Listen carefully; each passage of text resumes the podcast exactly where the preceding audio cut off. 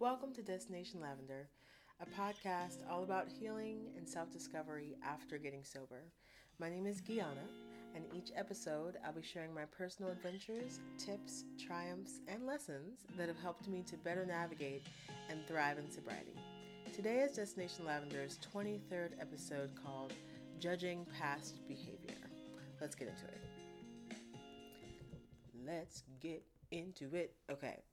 So, yeah, this topic is kind of interesting.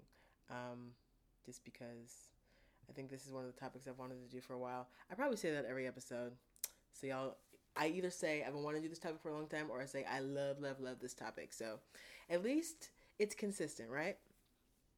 So, um, the first thing I'm going to do is just kind of list um, ways that I feel like judgment can happen, the different kinds of judgment that we can kind of impose in general as people. And even before I dive into that, to take a step back and just say, this is just my personal experience, just my opinion. Um, so just take it all, you know, with a grain of salt and such. Here we go. So the first thing is we can judge ourselves. We can, uh, others can judge us. Um, we can judge others and we can sometimes even perceive others are judging us when they're actually not, which is another form of self judgment. I'll get into that later. But that's like basically, I'm going to be discussing a little bit deeper on each of those things. Um, so, I guess the first thing is like other people's behavior. How it's um easy, I guess, to judge other people. And I think that patterns are a good thing to notice because they actually come from a reality of factual things that have taken place um, that follow like a repeated trajectory that have ended up, you know, in the, with the same result. Um, but I also think that a lot of times the anxiety or fear that I'll speak for myself that I have felt um, or like the fear of being hurt um, or fear of others causing harm to me or to myself or to others, that potential has made me many times hyper aware and like presumptive that they will actually cause harm versus just the possibility of them causing harm. And I think in doing that, I think I've definitely robbed people um, of the grace that they need and also just the opportunity to show up and to grow from whatever mistakes they've made in the past. Like if they're always beholden to past behavior like how are they ever supposed to to to fully move forward if they're always being reminded of what they used to do? Now albeit it's much easier to make a case for this if the person has actually changed their behavior. Um, if the person is still doing the same thing, then obviously they haven't stopped. And I also understand that it's challenging if somebody recently made a change. Um, why it would be hard to not hold them to past behavior and judge them based upon how they used to behave or or habits that they used to have but I still think it's important to kind of like give people the room to show if they can actually show up and and change. Um, for the case of this podcast, um, I want to also specifically focus on addiction as an example, um, just because it's like one of the most glaring things that people can do where their behavior can be pretty out of the norm um, and the consequences of you know addiction are pretty immediate there's pretty immediate feedback there so i just feel like it's such a good example um, and it's such an easy thing to judge somebody who seems to be like not handling themselves well i guess uh, with drink or drug um, and I definitely have been judged like that in the past, so I relate.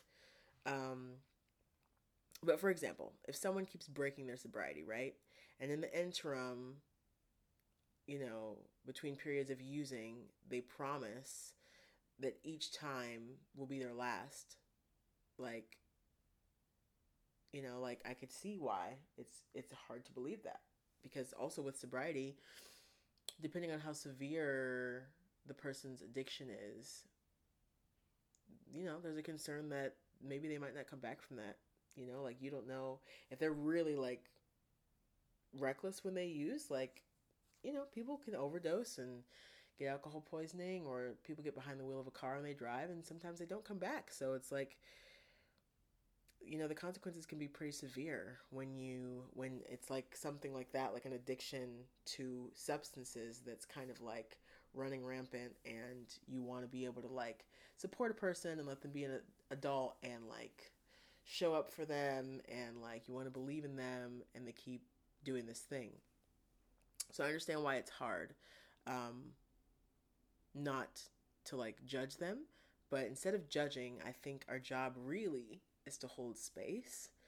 And if anything like to speak out of a place of, of caring instead of reprimanding them um, and if absolutely necessary like if it gets to that point like drawing boundaries like i think drawing boundaries is healthy um, i think if someone's actions are causing harm or it's hard for you to watch somebody destroy themselves i think that it's totally valid to be like like i love you i'm not gonna like turn my back on you but I really can't watch you do this to yourself because it's hurtful for me.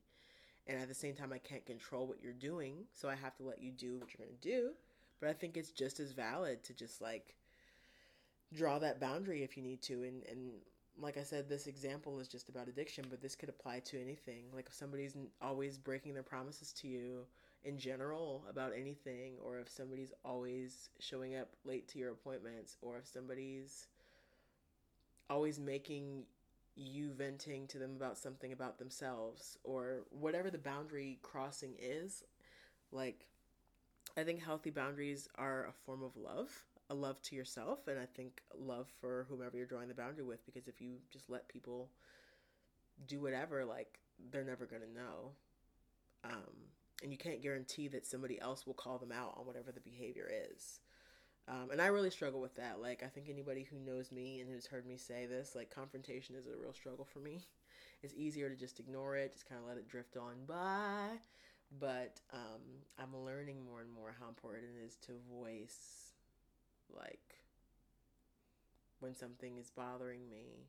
Um, and again, again, again, with a D on the end, again, with care um, and, and with tact and, and respect um, but definitely with directness. Um,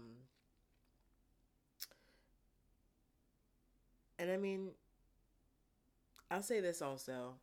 I think it's an interesting dance between knowing when helping people is actual help and when it's actually harm or enabling. Like, I think you can help someone who's going through a hard time and then I guess if it becomes like a thing where they start to depend on you for it, that's where I think a boundary needs to be drawn because at some point they have to like show up um, as an individual, as an adult, and, and handle their stuff. Um, and I, I mean, I'll speak from personal experience with this. Like, being an adult is hard. Harder than I thought it was when I was a kid, and I thought being adult would be cool. Um, and now I just want to go back. Um, but yeah, being an adult, being an adult is hard, and so I'm still learning at the very fragile and delicate age of 32 um, how to receive help from my friends. Like, I don't like when they do things for me. I don't like when they buy my food or offer to help me in any way. And that might sound crazy, but um, I think when you come from a place of feeling like a burden, you don't want to feel like that with people you care about. And um, it's just easier to not need them and to turn down any help that is offered. So I'm learning how to receive help from my friends. Um, but in the back of my mind, I'm still like, okay, they're helping me, and this is grace, and this is like God showing up in my life. But at some point, though, I can't keep relying on the fact that they'll be there to show up and, and help me. Like at some point I have to decide to like reclaim the wheel of my own life and and yeah, basically make a decision how I'm going to help myself to grow through whatever it is that I'm struggling with. And I also don't want to like take advantage of the kindness of my friends or people who I care about or the kindness of anyone. Um, so I think it's okay to accept help and I think it's okay to help people. I just think that there needs to be like boundaries as well. Because we all need freaking help because being alive is hard. Let's just be honest. Um, so let's see. So far, I've covered uh, judging other people um, and kind of holding space for them um, instead of judging them. I've talked about how it's important to help in a way that's actually help and not harm. And um, now I'm going to talk about my own behavior. Um, in terms of my own behavior, I, I really feel like it's wild how even when I prove to myself that I can let go of a harmful habit or overcome something I've been afraid to overcome, that I basically still come to a point when it whether it's that same exact thing that I've overcome in the past or it's something new where I'm doubtful of my ability to survive the challenge. And I think the the part that even blows my mind further is that I'm the one who's experiencing in those moments all the suffering and anxiety and disbelief that I'm carrying about being fearful about not being able to do this thing, like whatever it is. And when I prove to myself that I can do it, only to then doubt myself again later, like it just feels like such a slap in the face to myself. Um, but all that to say, I still struggle with not judging myself based on past behavior. Like, oh, you were afraid to do it last time, or you got a little nervous last time. It's like, yeah, you did it last time, but what about this time? This time is different. This time you're going a different way. Like, I've been talking about this for the last few episodes because it's a recent thing that I've actually overcome. Uh, I was really struggling with driving my manual car. I just got a new car in April and it had a lot of stuff wrong with it. So it, I, I just recently started driving it. Also, I was afraid to drive it, so that was the other thing that was taking a long time.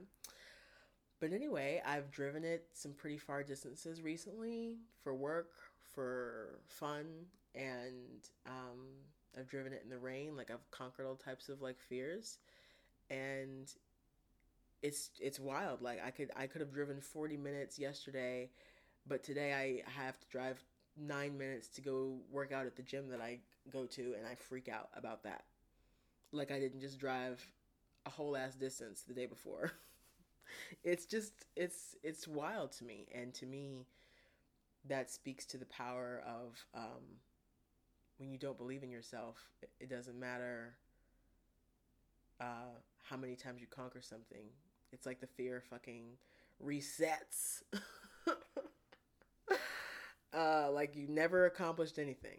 So that's why I think it's important to also not judge ourselves. I think it's important to also hold ourselves accountable at the same time. Like if if I know that a certain thing keeps coming up for me, um, and I keep repeating behavior that's causing me harm or causing other people harm, um, I want to be the type of person who like doesn't look the other way with that kind of stuff for too long and just is willing to like do whatever I need to do to tackle it. Um, and even if I have some like the same intermittent struggle over a period of years, which I have, like it took me a really long time to get sober and stay sober, for example. Um, I still want to be able to like hold out hope that one day my relationship to that thing, whatever it is, in this case it was drugs and alcohol, will be healthy. Um, in the sense, for me, what it means to have a healthy relationship with drugs and alcohol, it means that I don't have a relationship with it at all. For some people, that might mean something different. It might mean they moderate to some degree, but it doesn't mean that for me. I'm I'm good with drugs and alcohol because I don't do them. So I don't struggle with them because I don't do them. Um, but yeah, so I think I think that that's the grace part for myself. Like I want to be able to turn away from something. But like for example, I've been sober for almost two years. It'll be two years next month. Finally, God, it'll be two years next month. Um, but I have all types of other addictions that have cropped up in its place, or maybe not even in its place, that were actually coexisting with my substance abuse. But now, since I'm not drinking or using drugs, like it's just these other things are there. So I struggle with overeating and I struggle with staying up really late when I know I have to get up the next day and I struggle with like um oh my god, there's so many things. I struggle with like being on social media and doom scrolling and checking it a million times and um yeah, there's a lot of addictions that I have, I think. so anyway, I I want to I want to be able to check my addictions and my addictive behavior and the things that are causing me harm and but I also want to even if I like air quote like slip up, I want to like have enough grace to be like, well, this is disappointing. Maybe even like severely disheartening or heartbreaking, but I I want to like not give up on myself and abandon myself because that's a for sure way to never ever get to accomplish whatever the thing is that I'm trying to accomplish is by like basically giving up on myself. So I want to make sure that I'm not doing that. Um, the other thing that I want to say is that people grieve and process and heal and celebrate um, in different ways, in varied ways.